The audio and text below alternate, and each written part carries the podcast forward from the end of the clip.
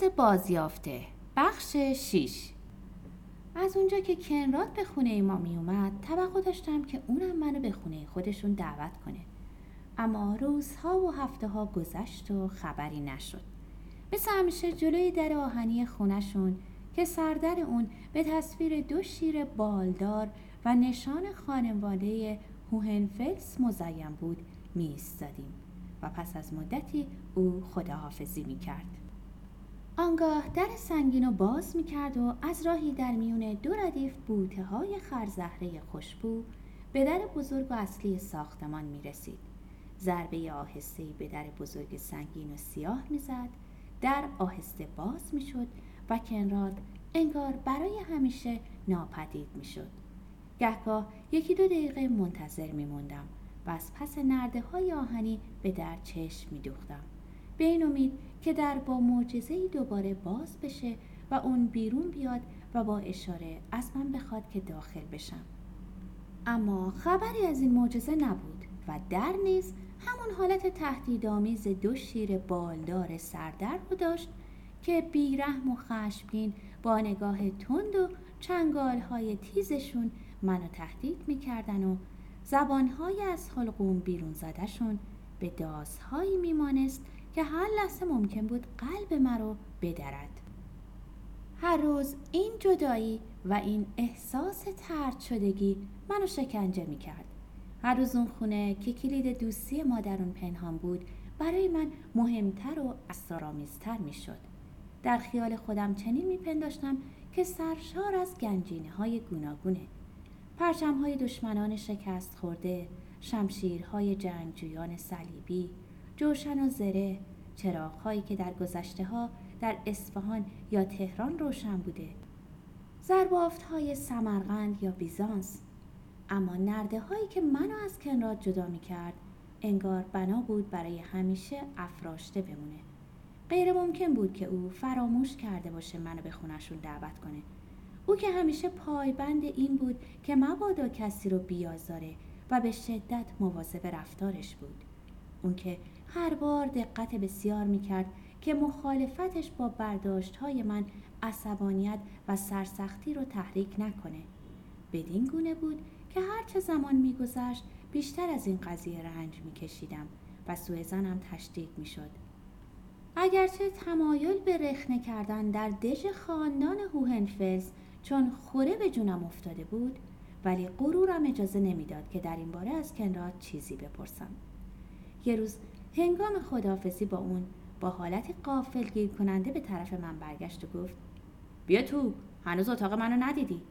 و پیش از آن که بتونم جوابی بهش بدم در آهنی رو به داخل فشار داد. شیرهای بالدار عقب نشستند. هنوز حالت تهدیدآمیز خودشونو داشتن. اما در آن لحظه کاری از دستشون بر نمی اومد و بالهای شاهینوار خود رو بیهوده به هم می زدن. قافگیر شده بودم و وحشت برم داشته بود. آرزوم چنان ناگهانی تحقق یافته بود که برای یه لحظه دلم خواست فرار کنم. چطور می‌تونستم با کفشای واکس نزده و یقه نچندان تمیز در برابر پدر مادر کنراد ظاهر بشم؟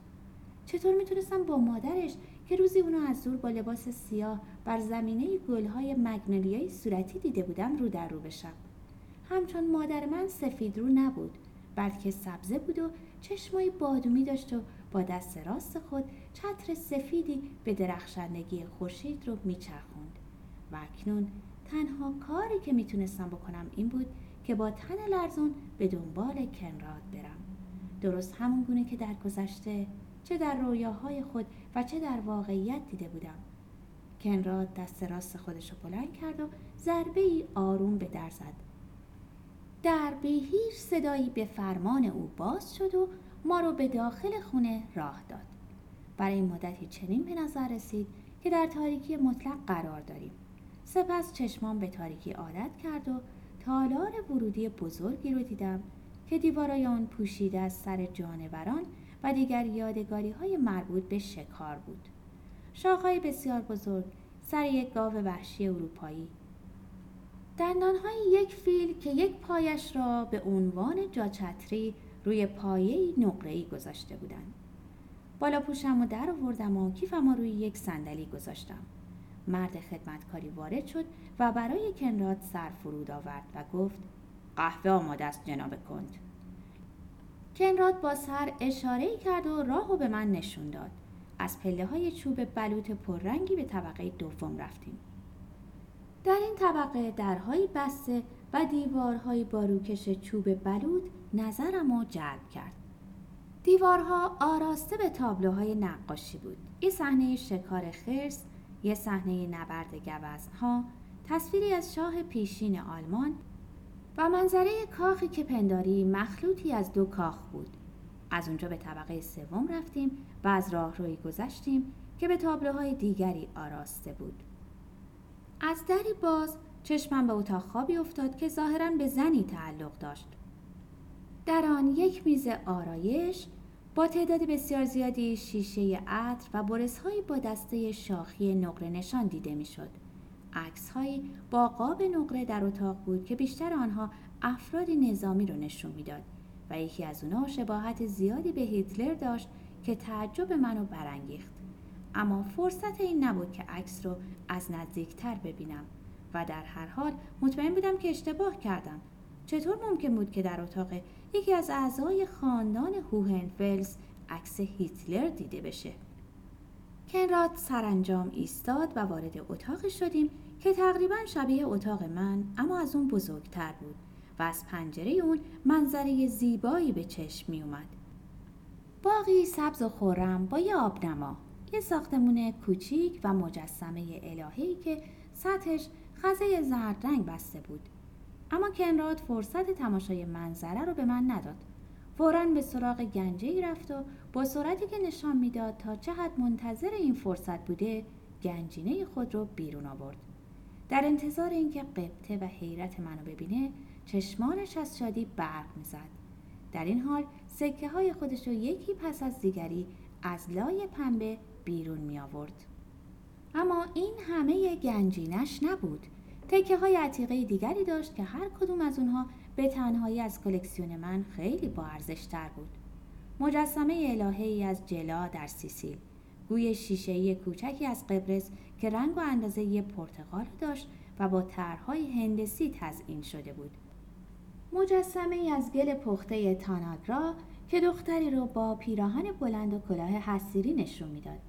یه جفت سراحی دمشقی که مانند حجر القمر نور در آن موج می‌زد و حالت رنگین کمانی میافت.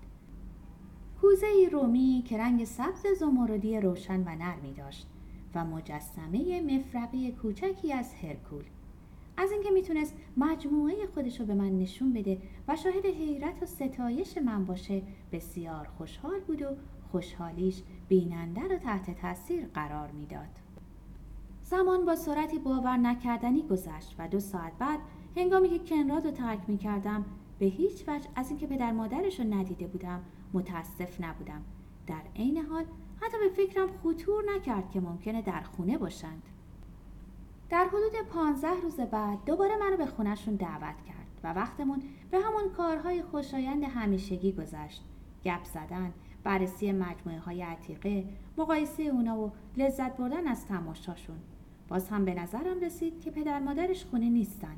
هرچند که این مسئله برام اهمیتی نداشت. چون از رویارویی با اونا کمی واهمه داشتم. اما در چهارمین باری که به اونجا رفته بودم کم کم این مسئله شکم و برانگیخت.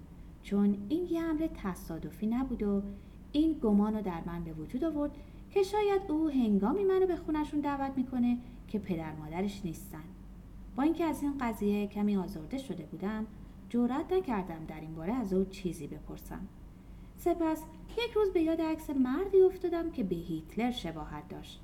اما فورا از اینکه به پدر مادر دوستم شک برده و برای یه لحظه هم که شده اونا رو با مردی چون هیتلر مرتبط کرده بودم پیش خودم خجل شدم.